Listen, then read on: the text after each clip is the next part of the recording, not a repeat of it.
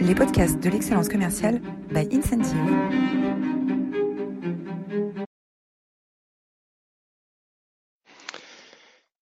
Bonjour à tous, bienvenue dans cette nouvelle édition des masterclass de l'excellence commerciale. Et nous avons l'immense plaisir et l'immense honneur d'accueillir aujourd'hui Olivier Siboni. Bonjour Olivier. Bonjour Roland. Alors aujourd'hui, euh, nous allons parler, euh, nous allons parler de bruit, euh, de ton dernier best-seller un best-seller mondial, hein, euh, coécrit avec euh, Daniel Kahneman et, et Sustine. On, parlera un peu de, de, ce qui a amené, ce qui vous a amené à vous, à vous regrouper pour, pour écrire ce livre. Et puis, on va découvrir aussi comment on fonctionne, comment on réfléchit et comment on peut éviter de prendre des mauvaises décisions tout, tout au long de, cette, de ces 30 minutes qu'on va, qu'on va passer ensemble. Euh, tout d'abord, merci à tous, vous êtes formidables, vous êtes 445 inscrits euh, aujourd'hui, euh, malgré les vacances, malgré la distance, malgré le mauvais temps. vous êtes toujours fidèles au poste. la semaine dernière, on a parlé de management intergénérationnel et interculturel avec Fabrice Danino, où on a réfléchi sur le, sur le, framework mis en place par Gerd Hofstede il y a déjà un, un, certain temps qui nous aide à structurer notre pensée pour réfléchir à cette, à à, la dynamique managériale intergénérationnelle et interculturelle. Euh, les, euh, masterclass de l'excellence commerciale sont rendus possibles par Incentive, Incentive qui est une plateforme de management euh, et de gamification qui permet de réussir ensemble, d'apprendre ensemble, hein, on gamifie l'intelligence collective, d'agir ensemble en gamifiant les comportements vertueux et de progresser ensemble en gamifiant l'amélioration continue. voilà, Incentive a, a, contribué à une croissance supplémentaire de 370 millions pour ses clients et nous travaillons dans une vingtaine de pays dans neuf langues. Voilà, la page de publicité est terminée euh, et on, va parler maintenant de, noise. Alors, euh, euh, Danny Kahneman, dans Système 1, Système 2, nous avait fait découvrir comment notre cerveau fonctionne. Cass Sustine, dans Nudge, nous, avons, nous avait donné le mode d'emploi pour utiliser ces recherches sur la façon euh, dont notre façon, notre cerveau fonctionne pour influencer le comportement des gens. Et toi, dans euh, vous allez commettre une terrible erreur, vous allez redécouvrir le management. Euh, tu nous as fait comprendre ce qui peut influencer le fonctionnement du cerveau tous les trois, vous avez euh, publié euh, des, best-sellers mondiaux. Euh, aujourd'hui, vous êtes mis ensemble pour écrire Noise. C'est un peu comme si Stephen King, Agatha Christie et Dan Brown décidaient d'écrire le prochain polar ensemble. Qu'est-ce qui a fait que vous êtes mis ensemble pour écrire, Noise, Olivier? D'abord, enfin, c'est un peu comme si Stephen King, Agatha Christie et Olivier Sibony s'étaient mis ensemble. Il faut, enfin, il faut, il faut, il faut être très humble sur le fait que celui à qui on pose la question, c'est moi. Personne, personne ne demande à Denis Kahneman pourquoi il est allé écrire un livre avec Olivier Sibony. Enfin, si on lui demande, mais on lui pose pas la question sur le même ton. Donc en fait, l'histoire, c'est que euh, Danny euh, réfléchissait sur ce sujet de son côté, Daniel Kahneman, euh, et moi aussi, et puis on s'est rendu compte qu'on réfléchissait un peu sur le même sujet en, y étant arrivé par un angle différent. En fait, Danny avait observé, on va en parler, que quand on, quand on regarde les jugements, il y a une grande variabilité dedans. Il se disait du point de vue psychologique, c'est du bruit.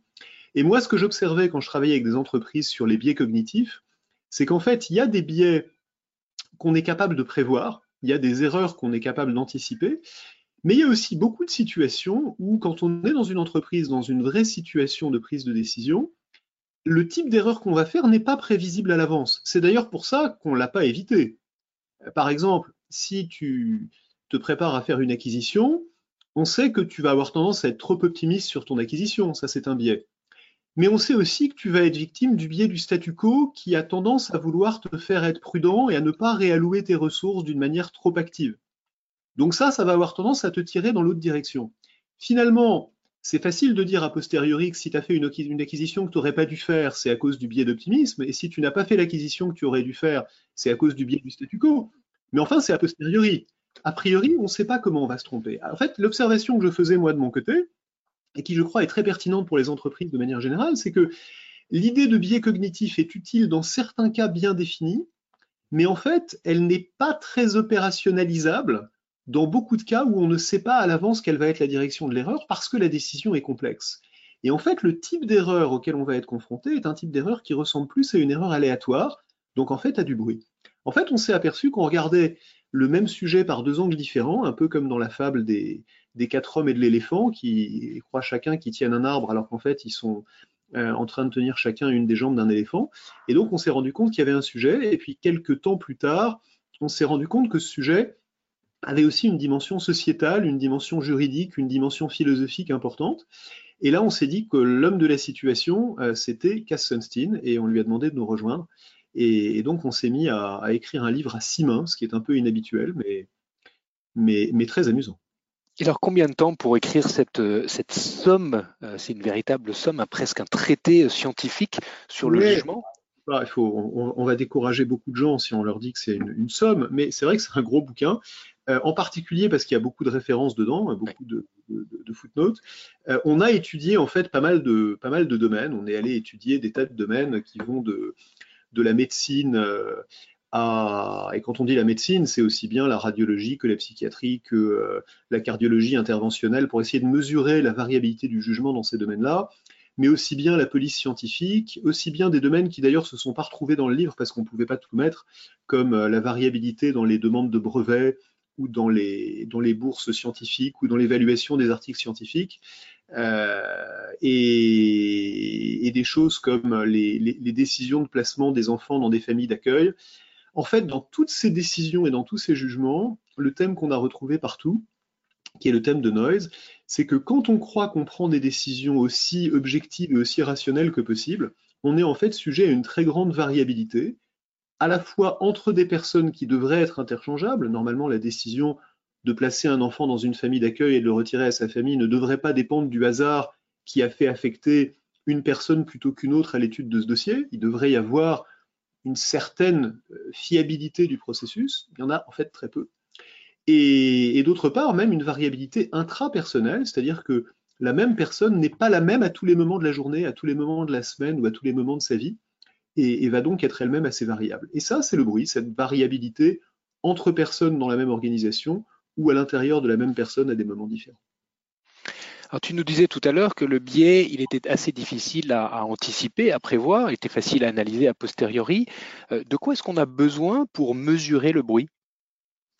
En fait, mesurer le bruit, une fois qu'on a compris que c'était un problème, est beaucoup plus facile qu'on ne le croit le, biais, mesurer le biais, c'est en fait assez difficile. Il faut faire, pour s'assurer qu'on a effectivement un biais, il faut faire des études sur beaucoup de gens.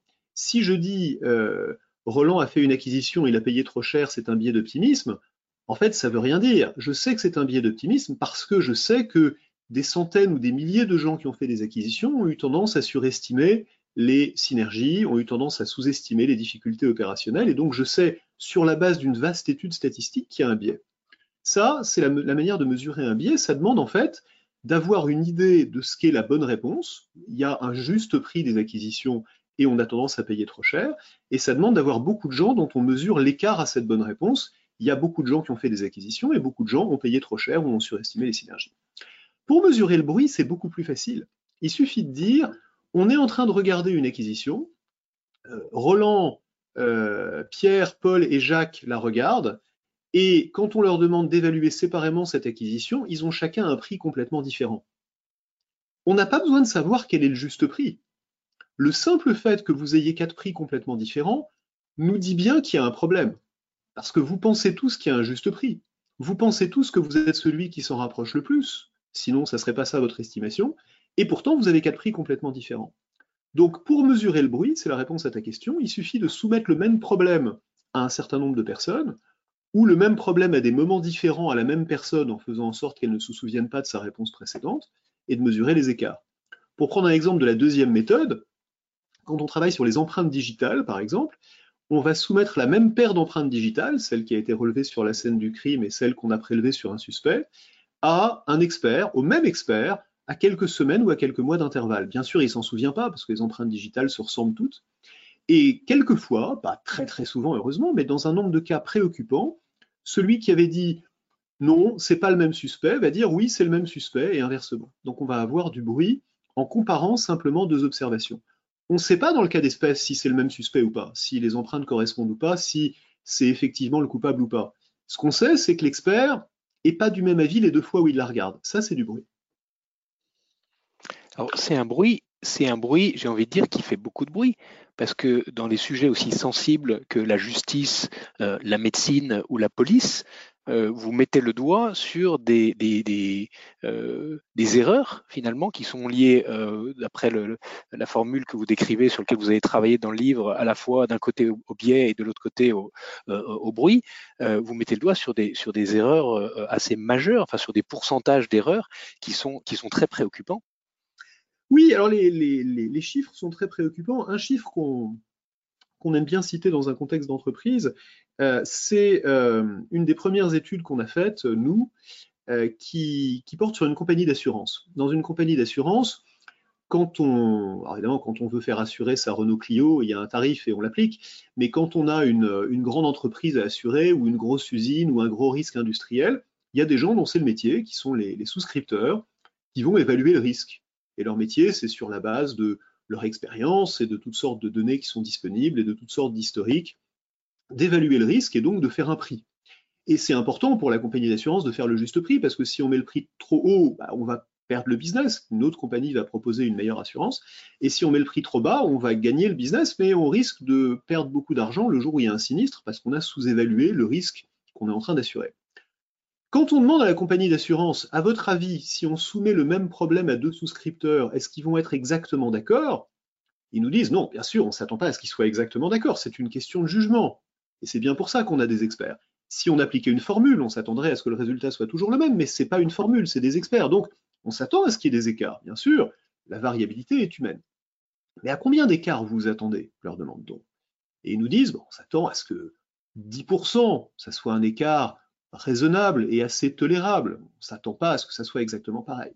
Le problème, c'est quand on fait l'expérience, comme je te la décrivais il y a un moment, c'est-à-dire quand on soumet le même problème à plusieurs de ces souscripteurs qui sont supposés être également qualifiés et appliquer les mêmes méthodes, on a un écart moyen entre deux souscripteurs qui est supérieur à 50%. un écart médian, pour être plus précis, qui est supérieur à 50%, ce qui veut dire que dans la moitié des cas, si tu prends deux souscripteurs au hasard dans ton pool de souscripteurs, tu vas avoir un écart entre eux qui va être de plus de 50%. Et ça, c'est évidemment intolérable du point de vue de la compagnie d'assurance. Ça revient à dire que le processus de fixation des prix est une loterie, c'est une mascarade. En fait, on pourrait aussi bien se passer de ses souscripteurs et faire un prix à peu près au hasard. J'exagère en disant ça, mais tu vois ce que je veux dire. C'est un écart. Ou avec une formule. C'est un écart bien plus important que ce à quoi on s'attend et bien plus important que ce qu'on peut tolérer. Et le problème du bruit, c'est ça. C'est pas qu'il y ait des écarts entre des humains qui font des jugements, parce que par définition, quand on parle de jugement, on veut dire qu'on tolère une certaine différence. Sinon, euh, quand, on demande euh, est-ce que, est que 8 x 6 font, font 48, c'est pas une question de jugement.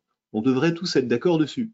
Quand on dit que quelque chose est une question de jugement, on veut dire qu'on a le droit de ne pas être exactement d'accord. Mais ce qu'on sous-estime énormément, c'est l'ampleur de ce désaccord. Et quand on prend conscience de l'ampleur de ce désaccord, on réalise qu'on a en fait un problème beaucoup plus sérieux qu'on ne le croit. L'autre chose à laquelle tu faisais allusion dans ta question et sur laquelle je veux être sûr de, revenir, c'est que le bruit cause toujours des erreurs. Et ça, on n'en est pas conscient. Et c'est quelque chose dont euh, on, a tendance à ne pas être conscient parce que on a cette idée un peu simpliste qu'on a retenue de nos, cours de statistiques élémentaires que les erreurs aléatoires s'annulent et qu'en fait, ce qui compte, c'est l'erreur moyenne. Donc le biais, on comprend bien que c'est un problème. Si la compagnie d'assurance, en moyenne, met toujours ses prix trop hauts, on se dit, ah bah oui, elle va perdre des parts de marché. Ou si elle met toujours ses prix trop bas, on se dit, ah bah oui, elle va perdre beaucoup d'argent parce qu'elle va payer beaucoup de sinistres. Ça, on le comprend intuitivement. Mais ce qui n'est pas évident, jusqu'au moment où on y réfléchit et où ça le devient, c'est que si sur une police, je mets un prix trop élevé et sur une autre police, je mets un prix trop bas, les erreurs ne s'annulent pas. J'ai commis deux erreurs qui toutes les deux me coûtent de l'argent d'une manière différente. Et quand je tire toujours à côté de la cible, quelquefois à gauche et quelquefois à droite, c'est pas pour ça que je suis dans le mille. Donc, le bruit cause toujours des erreurs, cause toujours des injustices. Si je vais chez le médecin et que mon médecin n'a pas tendance à surdiagnostiquer une maladie ni à la sous-diagnostiquer, il va la diagnostiquer dans le bon pourcentage des cas, mais qu'il la diagnostique pas chez les bonnes personnes, qu'il la rate chez moi qui suis en fait malade et qu'il la diagnostique chez quelqu'un qui en fait est en bonne santé, on n'a pas un très bon médecin en face de nous. On a un médecin qui fait énormément d'erreurs. Le biais, l'erreur aléatoire, cause autant d'erreurs que le bruit, et même statistiquement probablement beaucoup plus. Et pourtant, on n'en a pas conscience. C'est sur ce problème qu'on a voulu alerter. Alors vous définissez, euh, euh, euh, l'approche est très scientifique, ce que j'adore dans ce bouquin, ça se lit comme un roman, et, c'est plein de, raisonnements très logiques. Et il y a une formule, hein, c'est un peu le Pythagore du jugement, où vous dites l'erreur quadratique moyenne, hein, le mean squared error, MSI, c'est le biais au carré plus le bruit au carré. Comment est-ce que vous êtes arrivé à cette formule? Ah ben, c'est une, une, formule simplissime. C'est en fait une des définitions de la variance pour les gens qui ont fait des statistiques. Donc, ça n'est rien d'autre que la reformulation d'une formule de statistique extrêmement basique. Mais en fait, c'est une reformulation qui sert juste à attirer l'attention sur l'importance du bruit et sur le fait que dans l'erreur telle qu'on la calcule habituellement en statistique, hein, le mean square error, comme tu dis, c'est la définition de l'erreur qui est communément admise dans à peu près toutes les sciences depuis deux siècles. C'est la juste manière de mesurer les erreurs chaque fois qu'on cherche à être aussi près que possible de la vérité. Donc, quand on essaye de réduire cette erreur-là, le biais et le bruit jouent exactement le même rôle. Il n'y a pas besoin de comprendre les détails de la formule pour comprendre que si l'erreur, c'est le carré du biais plus le carré du bruit, on comprend tout de suite que quand on réduit le bruit d'une unité, on a autant réduit l'erreur globale que quand on réduit le biais d'une unité. Ça, c'est pas intuitif, en réalité. Quand on, quand on l'analyse, on, s'en rend compte, mais c'est pas intuitif parce qu'on a tendance à penser que si en moyenne je me trompe toujours, mais que je me trompe toujours exactement de la même manière sans variabilité, si tu dois faire une prévision par exemple, et que ta prévision est toujours deux points au-dessus de la réalité. Invariable. Ça, c'est un biais. Et il n'y a pas de bruit. Tu vois, suppose que tu es dit prévisionniste, l'année prochaine, le PNB va s'avérer avoir augmenté de 4%, et en fait, ils ont tous dit précisément qu'il allait augmenter de 6% ils sont tous faux de deux points en moyenne. Tu te dis, évidemment, on est très faux, on a un biais. Maintenant, si je te disais que tes prévisionnistes, ils sont à plus 2 par rapport à la réalité en moyenne, mais il y en a qui étaient à moins 5 et d'autres qui étaient à plus 8. Donc il y a une énorme variabilité autour de cette moyenne et la moyenne est la même. En fait, c'est bien pire, parce que si tu ne prends qu'un de ces prévisionnistes, tu risques de te tromper beaucoup, beaucoup plus. Mais quand tu le regardes collectivement, tu as tendance à te dire, ben, en moyenne, c'est pas pire, et donc je ne vois pas que le bruit est un danger, parce que tu ne prêtes pas attention à la variabilité. En fait, ce sur quoi on veut attirer l'attention avec cette formule, c'est le fait que la variabilité est en elle-même un problème. Des gens qui sont très conscients de ça, soit dit en passant, et qui euh, comprennent tout de suite l'idée, c'est les gens qui travaillent sur les processus de production. Les gens qui font du, lean manufacturing ou du, ou du contrôle de processus statistique, en fait, ils savent que la variabilité, c'est toujours un problème. Ils savent que si tu essayes de fabriquer une pièce métallique qui doit avoir un calibre de 3 mm, ça ne sert à rien que quelquefois elle soit à 3,1 et quelquefois à 2,9. Il faut qu'elle soit toujours à 3 mm. D'une part parce que tu veux qu'elle fasse 3 mm, d'autre part parce que si elle est quelquefois à 3,1 et d'autres fois à 2,9, ça révèle que tu ne maîtrises pas ton processus de production. C'est le symptôme d'un processus qui n'est pas sous contrôle. Et de la même manière que la pièce qui sort pas au bon calibre est le symptôme d'un processus de production qui n'est pas sous contrôle, la variabilité dans le jugement est le symptôme d'un processus de jugement qui n'est pas sous contrôle. Si on pense variable, c'est qu'on pense pas juste. On peut tomber juste de temps en temps, on peut tomber juste en moyenne, mais si on est variable sans raison, c'est qu'en fait, on est beaucoup plus incontrôlé qu'on ne souhaiterait l'être. Donc aujourd'hui, ce que tu nous dis à travers, euh, euh, euh, Noise, c'est que on est sourd au bruit. Comment est-ce qu'on peut améliorer notre sensibilité au bruit, notre attention au bruit? D'abord en étant conscient des domaines dans lesquels il faut y faire attention. Parce qu'il y a un autre point qu'il faut souligner et dont on n'a pas encore parlé, c'est qu'il y a des tas de domaines, il y a beaucoup de, d'entreprises, enfin d'entreprises au sens général, de, de, sujets sur lesquels la variabilité n'est pas un problème. Au contraire, quand on essaye d'être créatif, le fait qu'on pense pas tous la même chose, c'est non seulement pas un problème, mais c'est très bien, c'est souhaité. Quand on est en train d'essayer de résoudre un problème technologique, si par exemple on se demande comment est-ce qu'on va inventer un vaccin euh, contre le Covid, bah, le fait qu'il y ait des gens qui disent euh, on va utiliser un virus atténué euh, et d'autres qui disent non, nous on pense que ça marchera mieux si on utilise de l'ARN messager, mais c'est très bien parce qu'on va voir au bout du compte ce qui marche. Et en l'occurrence, les deux peuvent marcher, c'est très bien, mais même n'y en avait eu qu'un des deux qui avait marché, le fait qu'on ait pris plusieurs voies différentes pour arriver à une solution serait évidemment une très bonne chose. Quand on est en train de parler des goûts et des couleurs, si tu préfères euh, Bob Dylan et que je préfère Taylor Swift, bah, c'est très bien, c'est pas un problème, il y, en, a pour tout le monde, on n'a pas besoin d'être d'accord là-dessus. Donc la première chose à faire quand on parle de bruit, c'est de comprendre quels sont les sujets sur lesquels la variabilité n'est pas une bonne chose. Et en fait, ce qui est marrant, c'est que on pense toujours à ces sujets de créativité, à ces sujets d'innovation, à ces sujets de goût qui sont des sujets sur lesquels l'initiative personnelle et l'individualité sont de bonnes choses. Et parce que ces choses sont très présentes à notre esprit, on a l'impression que dans tout jugement, on doit exprimer notre personnalité, on doit exprimer notre individualité. Il n'est pas rare, par exemple, il est même très fréquent, d'entendre des gens dire, quand je recrute un candidat, c'est très important que ce soit un candidat que moi je sens bien, avec lequel je m'entends bien, avec lequel j'ai un bon fit. Et bien sûr, c'est légitime. Si c'est une personne qui va travailler avec toi, et seulement avec toi, et toujours avec toi pour l'ensemble de sa carrière que cette personne va faire dans l'entreprise. Mais même si c'est un critère important, et même si c'est uniquement avec toi, ce n'est pas le seul critère. Il y en a des tas d'autres. Pourtant, on se sent légitime à utiliser notre subjectivité, notre euh, jugement individuel dans une décision comme celle-là. Alors qu'en fait, si on y réfléchit un peu, on devrait se dire, je suis en train de recruter pour le compte d'une entreprise, cette personne va avoir une longue carrière dans cette entreprise, peut-être, en tout cas devrait pouvoir avoir une longue carrière.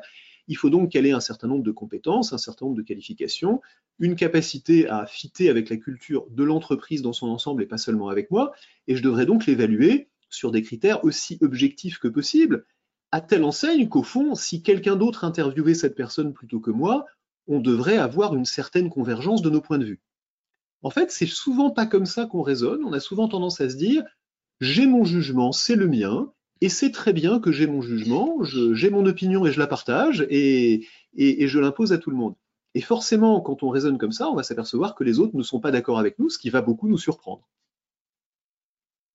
vous mentionnez là dans le, dans, le bouquin, enfin, tu mentionnes dans le bouquin une, une, une, une expérience qui a été euh, mise en œuvre assez récemment par Martin Yu euh, sur les évaluations recrutement. Euh, et qui montre, euh, après des analyses euh, très détaillées d'experts en cabinet de recrutement qui sont payés très cher pour, pour évaluer les, des, candidatures pour des, pour des COMEX, que finalement, on arrive, en analysant la performance deux ans plus tard, à 55% seulement d'adéquation entre l'évaluation de départ et la performance, la performance réelle. Donc finalement, pas tellement mieux que si on avait fait sauter une, pièce de monnaie et, qu'on avait joué à pile ou face. Oui.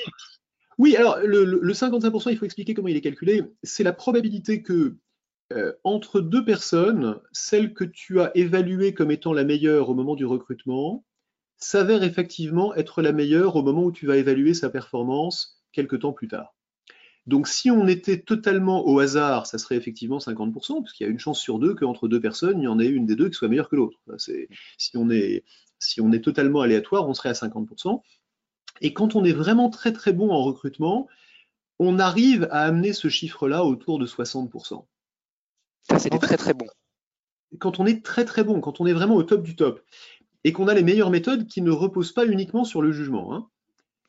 Ce que ça, ça veut dire, c'est quelque chose d'encore plus fondamental que le bruit.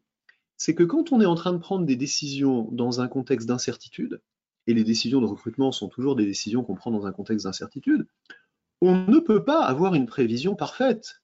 Loin s'en faut et loin s'en faudra toujours. Au fond, quand on y réfléchit, c'est évident. Si tu te demandes, Roland, la personne que tu es en train d'embaucher aujourd'hui, est-ce qu'elle va réussir chez Incentive dans 18 mois? Mais de quoi ça dépend? Ça dépend du fait que les premières missions qu'on va lui confier vont bien se passer et que cette personne va prendre confiance. Ça dépend du fait que cette personne va bien s'entendre avec la, patronne ou le patron avec laquelle elle va travailler. Ça dépend du fait que dans sa vie personnelle, il ne va pas y avoir d'événements particulièrement euh, défavorables qui vont lui créer des problèmes ou inversement, qu'il va y avoir des choses qui vont très bien se passer et qui vont faire qu'elle va avoir le moral. Ça va dépendre de la conjoncture économique qui va faire que tout va bien pour tout le monde chez Incentive ou que tout est dur pour tout le monde chez Incentive. Ça va dépendre de tellement de choses qui sont totalement imprévisibles aujourd'hui que l'idée d'essayer de le prévoir est en fait assez farfelue. Surtout si le seul indicateur qu'on a pour le prévoir, c'est un entretien qu'on fait passer à cette personne qui est un exercice convenu pendant lequel il est entendu que cette personne nous ment aussi bien qu'elle peut.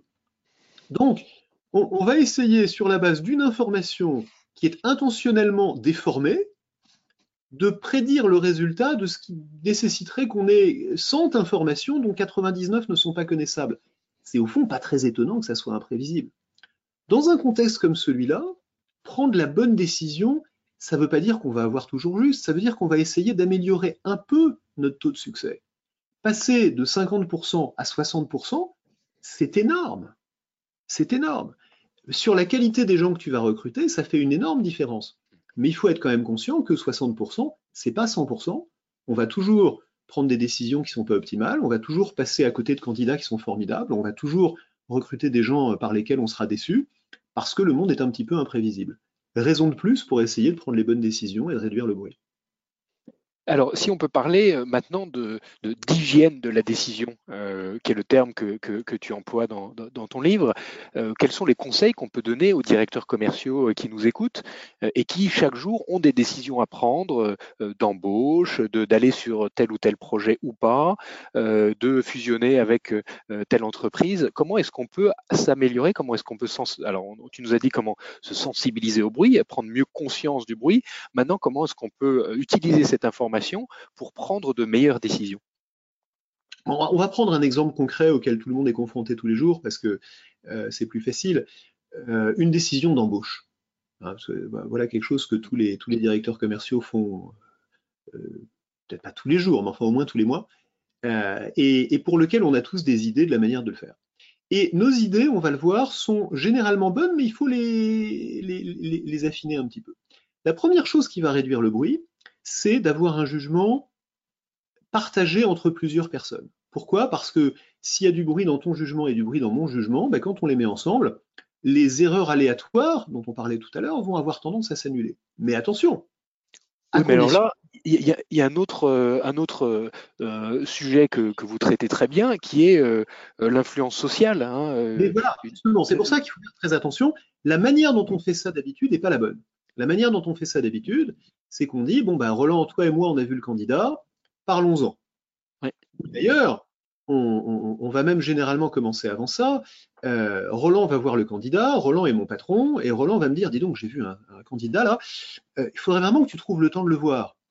Ou inversement, Roland va me dire, euh, j'ai vu un candidat là, tiens, voilà son CV, tu me diras ce que tu en penses. La différence est subtile. Hein mais j'ai compris dans, cette phrase, et dans le ton de cette phrase, et dans le sourire ou pas de la personne qui prononce cette phrase, ce que Roland pense du candidat. C'est très clair. Si Roland avait voulu m'influencer, il aurait été encore plus clair, mais là, il l'a même pas fait exprès. Donc déjà, il m'a influencé. Ensuite, on va arriver dans une réunion pour parler du candidat, où Roland va arriver avec un grand sourire en disant, bon, ben, je crois qu'on a trouvé notre candidate, elle est vraiment formidable. Euh, et là, moi qui trouvais que la candidate n'était pas géniale, bah, comme Roland c'est le patron, je vais, ouais, je vais, en fait, je vais me rendre compte que peut-être il y a beaucoup d'aspects positifs chez cette candidate. Que peut-être il faut que je fasse de recrutement chez Incentive. Il faut que je laisse mes équipes gérer. Il faut que tu fasses du recrutement, mais il faut que tu essayes de rester aussi euh, poker face que possible. Et une des choses qu'une organisation devrait toujours faire et qu'on ne fait pas spontanément, c'est préserver l'indépendance des jugements en empêchant les communications intempestive sur les jugements en question. C'est-à-dire que il va y avoir un moment où on va parler, en l'occurrence du candidat ou de la candidate. Avant ce moment-là, il faut s'assurer que chacun a pu se forger une opinion absolument indépendante, sans être influencé par les autres, et ça veut dire sans être au courant de ce que pensent les autres. Donc il faut essayer de garder les gens autant que possible dans le noir, dans, leur silo, euh, pour qu'ils prennent des décisions vraiment indépendantes. Ça, c'est la première idée. Partager les jugements, mais les partager après avoir forgé des jugements indépendants, ce qui n'est pas, j'y insiste parce que c'est vraiment important, ce qui n'est pas le mode de fonctionnement naturel des organisations. Les organisations ont tendance à fabriquer de la communication, à fabriquer du partage, à fabriquer de la convergence, à fabriquer du consensus, parce que c'est comme ça qu'on fabrique de l'action.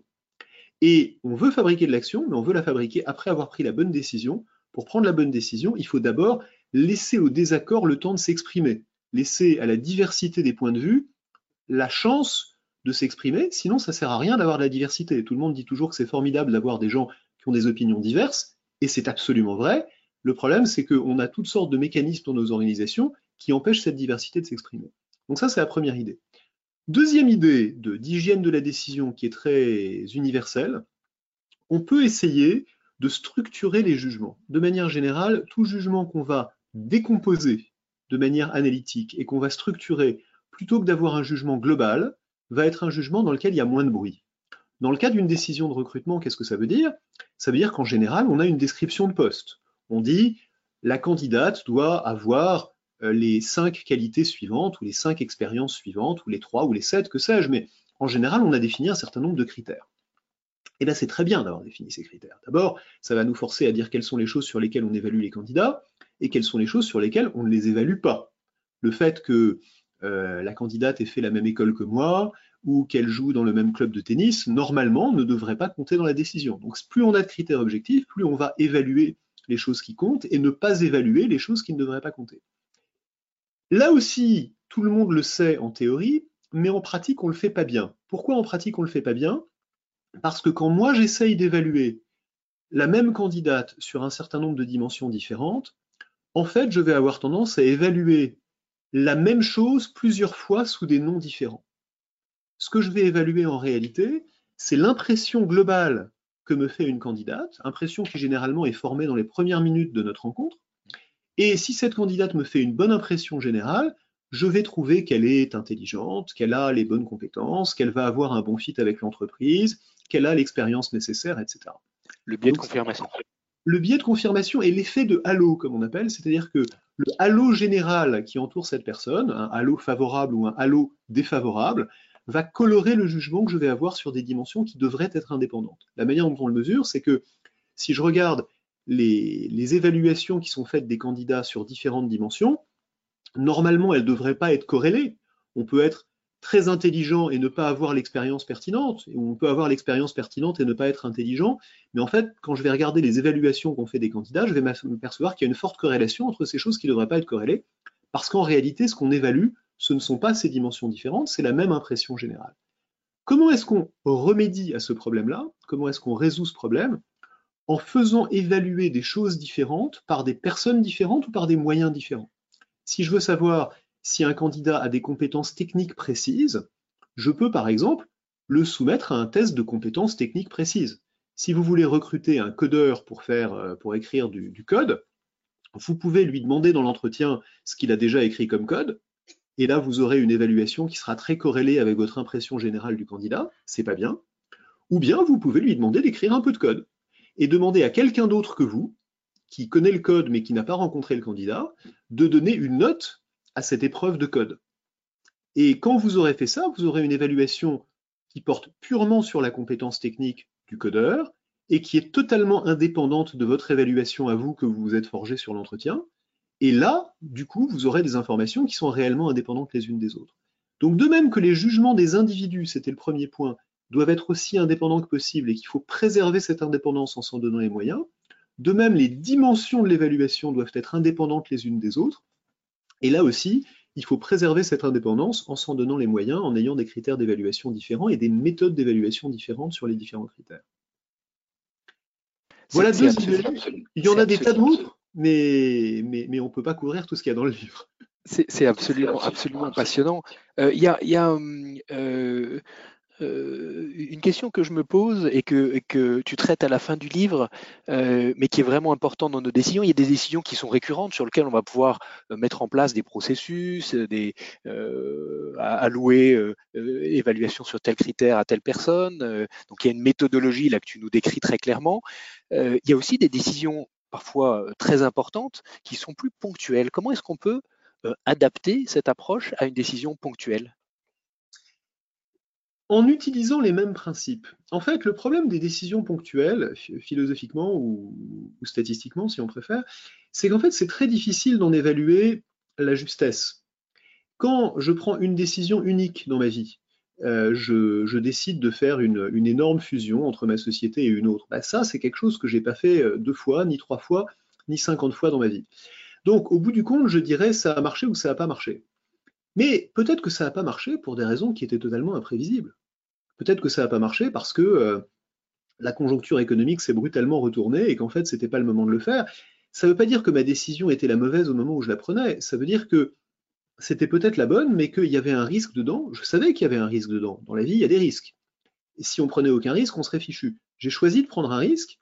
J'ai eu raison de le prendre au fond et ça a mal tourné. Comment est-ce que je décide, comment est-ce que j'évalue cette décision a posteriori? C'est très difficile. Donc en fait, la seule manière de réfléchir à comment on améliore la qualité de nos décisions uniques, nos décisions, euh, euh, peu, importe les termes techniques, mais des, décisions rares, c'est de se dire que les méthodes qui nous aident à améliorer des décisions récurrentes nous aident aussi à améliorer des décisions rares. Donc, quand je parlais de prendre plusieurs jugements de plusieurs personnes, de structurer la décision, ou pour prendre un autre exemple, de ne recourir à son intuition qu'en fin de processus et pas en début de processus, qui est une autre, une autre bonne règle d'hygiène de la décision. Ces règles s'appliquent aussi bien aux décisions uniques qu'aux décisions récurrentes, même si en fait on ne pourra jamais le démontrer.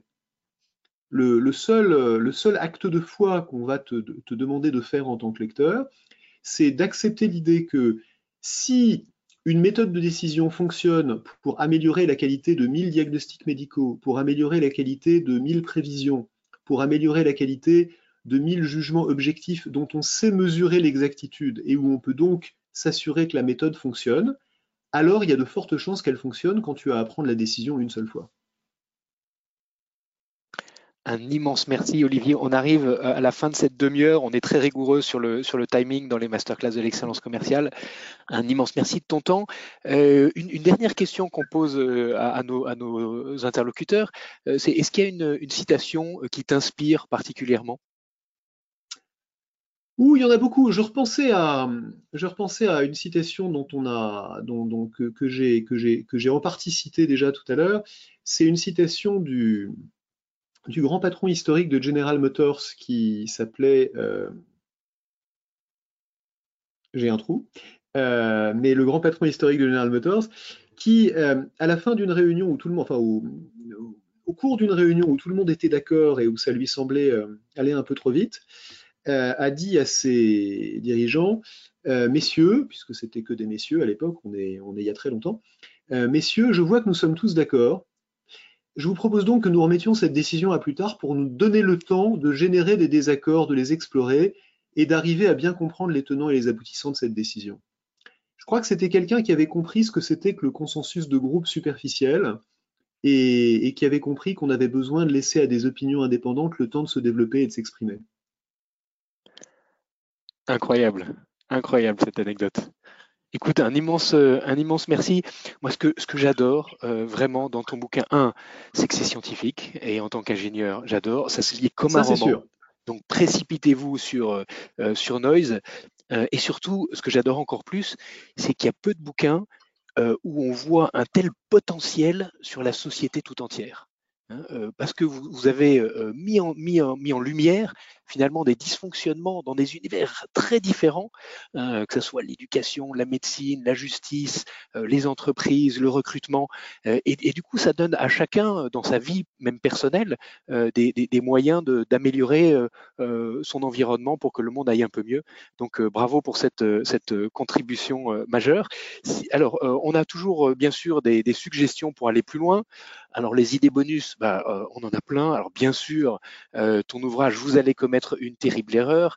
Euh, Grand Prix Manpower HSC 2019, euh, où tu détailles euh, très précisément les mécaniques des, biais cognitifs qui nous, qui, nous, qui nous pénalisent dans nos, dans nos jugements. vous allez redécouvrir le management, également des clés scientifiques pour prendre des meilleures décisions. Un, ouvrage que tu as coécrit sur comment résoudre des, des problèmes comme, comme tu l'as fait chez McKinsey pendant, pendant 25 ans. Et puis, euh, euh, Daniel Kahneman, hein, système 1, système 2, qui euh, décrit comment fonctionne le cerveau en, résumé. une Bible, une Bible extraordinaire aussi, un, révélateur, et, qui va là très précisément dans le, enfin c'est très intime hein, comme, comme lecture. On, se, on, peut se projeter très facilement. c'est une, une, approche psychologique scientifique, voilà. Et puis, et puis le, bouquin de, de, de Cassustine, Nudge. les nombreux bouquins de Cassustine, mais en particulier le Nudge. Alors pour ceux qui lisent en anglais, la dernière édition de Nudge qui s'appelle Nudge The Final Edition, et sinon pour ceux qui lisent en français, l'édition précédente qui s'appelle en français Nudge. Très bien. Euh, donc voilà, beaucoup de lectures pour, euh, les prochaines prochaines soirées d'hiver pour tous ceux qui nous écoutent. Et euh, si tu as encore quelques minutes, on peut prendre quelques questions. Edouard, est-ce qu'il y a des, des, questions qui sont arrivées? Est-ce que tu peux nous les nous les partager? Oui, on en a. Alors première question. Jeff Bezos a déclaré ne prendre que trois décisions par jour et éviter les réunions avant 10 heures. Doit-on se limiter à un certain nombre de prises de décision pour éviter le bruit? C'est une, idée passionnante.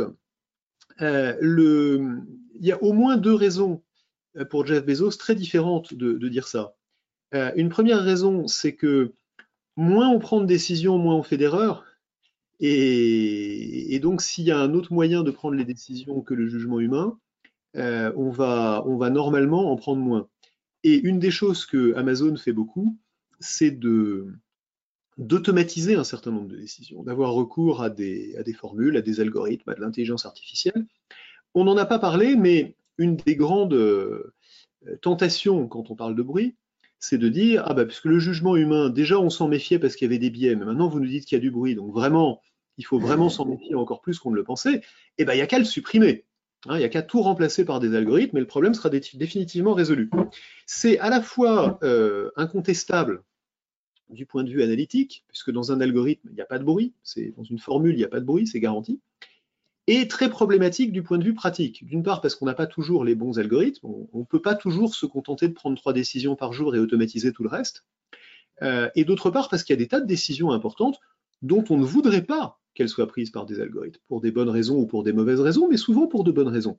Quand on est face à la justice, on veut avoir affaire à un juge humain ou à des jurys humains, on ne veut pas avoir affaire à une formule qui dit tel, euh, tel crime dans telle circonstance égale tant d'années de prison.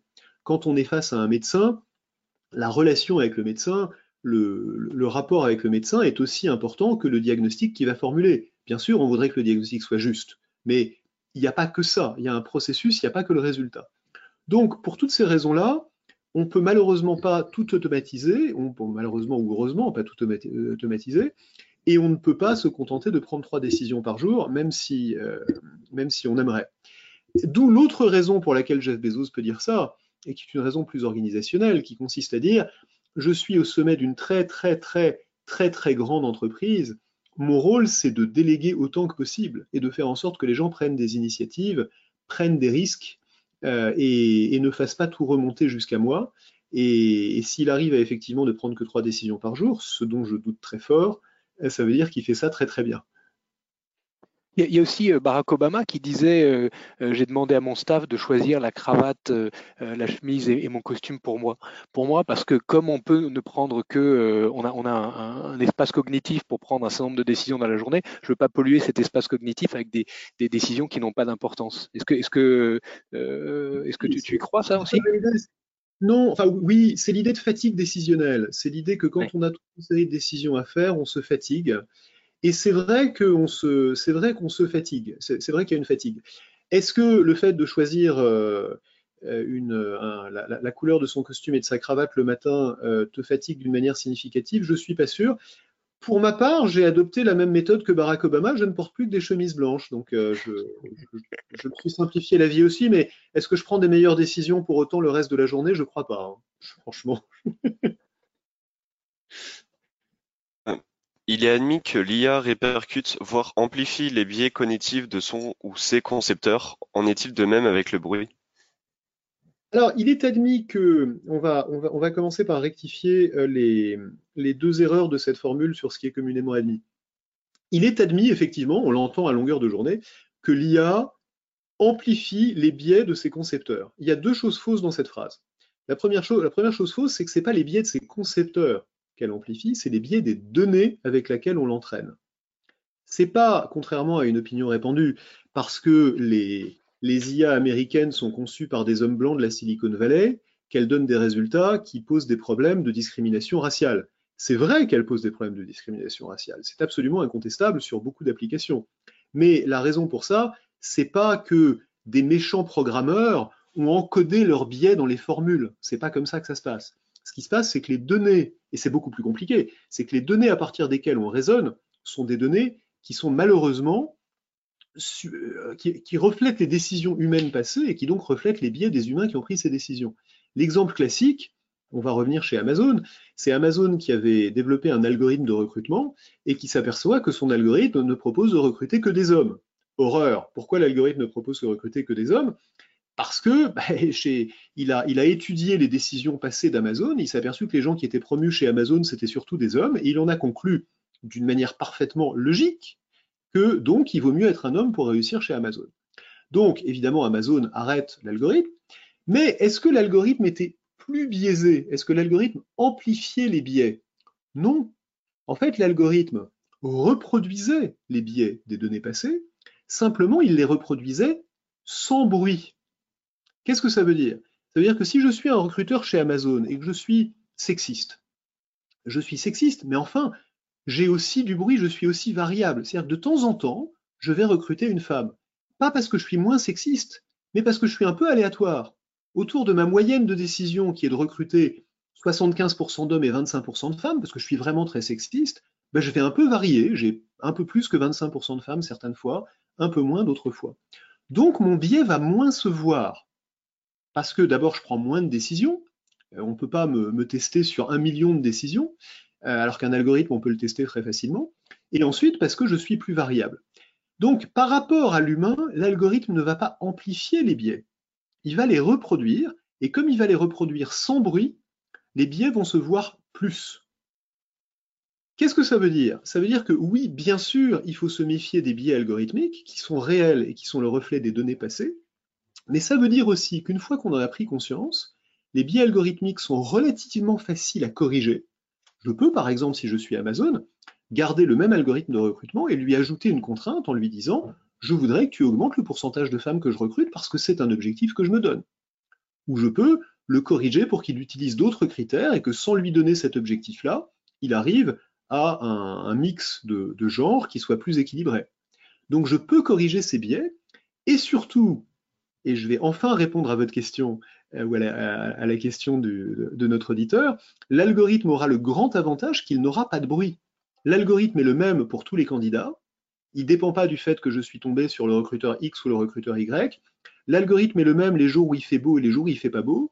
L'algorithme n'est pas sensible au fait qu'il est de mauvaise humeur aujourd'hui. L'algorithme n'est pas sensible au fait que son équipe de foot a perdu le match d'hier euh, et que ça, ça le rend plus sévère. L'algorithme n'est pas sensible au fait qu'on est lundi matin ou vendredi après-midi toutes ces choses-là influent sur les décisions des humains d'une manière qui cause des erreurs. Donc, dans les limites dont j'ai déjà parlé, qui sont les limites des situations où on peut le faire et où on veut le faire, on aura presque toujours, et c'est très fort comme message, hein, et on n'a pas envie de l'entendre, on aura presque toujours intérêt à s'en remettre à une décision algorithmique ou simplement à une règle de décision, plutôt qu'à faire un jugement au cas par cas. Encore une fois, il y a des tas de situations où ça n'est pas possible ou pas souhaitable pour d'autres raisons, mais si ce qu'on veut, c'est la décision la plus exacte possible, il est extraordinairement rare de trouver une situation où le jugement humain fait mieux qu'un jugement algorithmique. Est-ce qu'on dit pas, euh, est-ce qu'on tire pas un trait sur l'intelligence émotionnelle dans notre prise de décision? Alors l'intelligence émotionnelle, c'est beaucoup de choses, mais c'est pas un outil de prise de décision. L'intelligence émotionnelle, d'abord, il faut se rendre compte de ce que c'est que l'intelligence émotionnelle et de ce qu'elle pèse vraiment. Euh, les, tartes à la crème qui vous disent que 90% du succès, c'est l'intelligence émotionnelle, sont tout simplement fausses. Hein. C'est-à-dire quand on fait des quand on fait des études un peu, quand on prend une définition un petit peu sensée de ce que c'est que l'intelligence émotionnelle par rapport à l'intelligence traditionnelle euh, et qu'on évalue sérieusement la contribution de l'une et de l'autre, il y a effectivement des choses différentes, elles ont effectivement des contributions différentes, mais l'intelligence émotionnelle n'est de manière générale pas aussi importante qu'on le dit. Elle est importante, bien sûr, mais elle n'est pas aussi importante que ce qu'on nous raconte souvent. Ensuite, l'intelligence émotionnelle est importante pour beaucoup de choses, mais pas pour porter des jugements et pour faire des décisions. L'intelligence émotionnelle du, souscripteur d'assurance ne joue aucun rôle dans le fait de dire que le risque d'incendie dans une usine, il est de 12% ou de 14%. L'intelligence émotionnelle du médecin ne devrait jouer aucun rôle quand il regarde une radiographie et qui dit ici c'est une tumeur ou ici c'est pas une tumeur. En fait, plus on va se laisser influencer par des, émotions ou des facteurs intuitifs qui ne procèdent pas des données du problème, et plus on va rajouter du bruit. Et ça, ça n'a rien à voir avec l'intelligence émotionnelle ou avec son absence. Donc, euh, c'est très important l'intelligence émotionnelle pour des tas de choses, mais pas pour la prise de décision.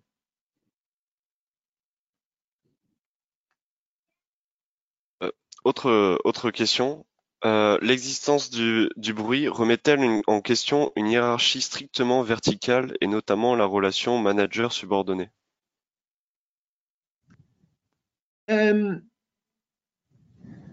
pas nécessairement.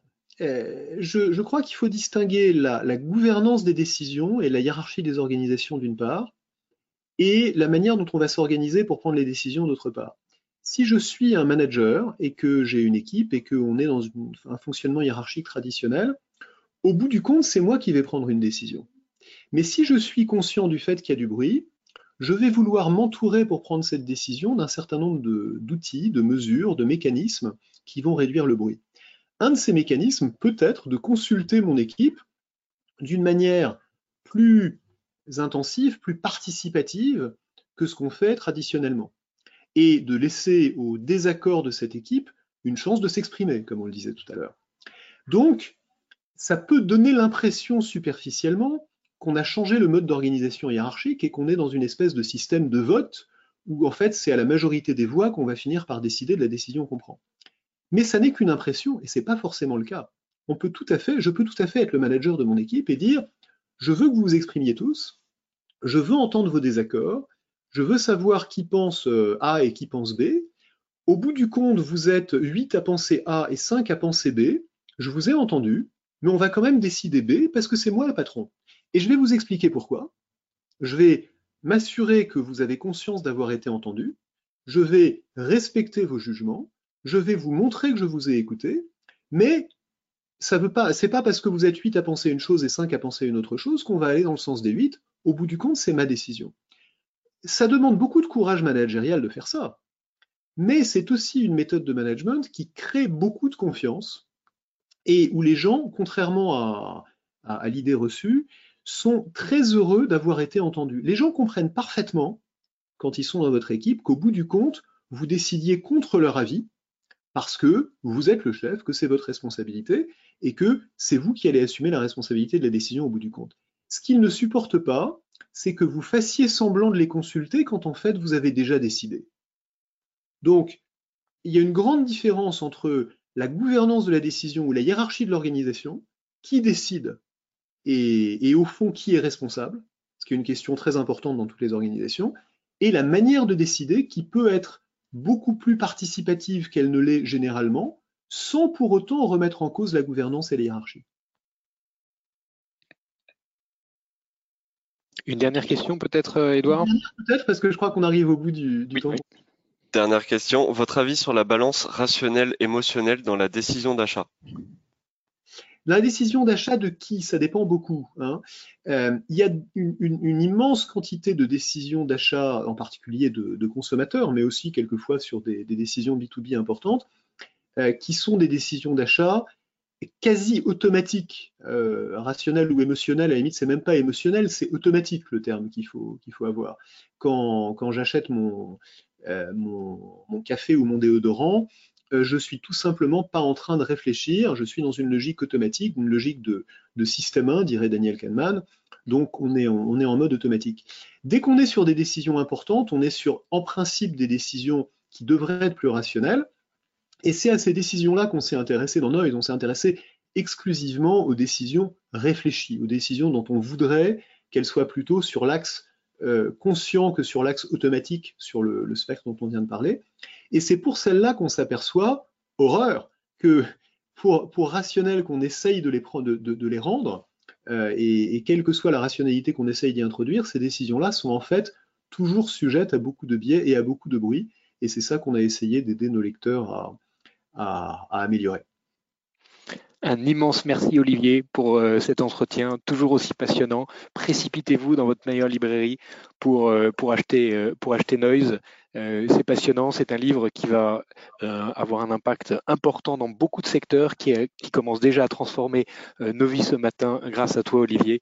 À très bientôt et bravo encore pour, cette, pour cet ouvrage fabuleux. Et encore merci de cette invitation. À bientôt. Merci Olivier.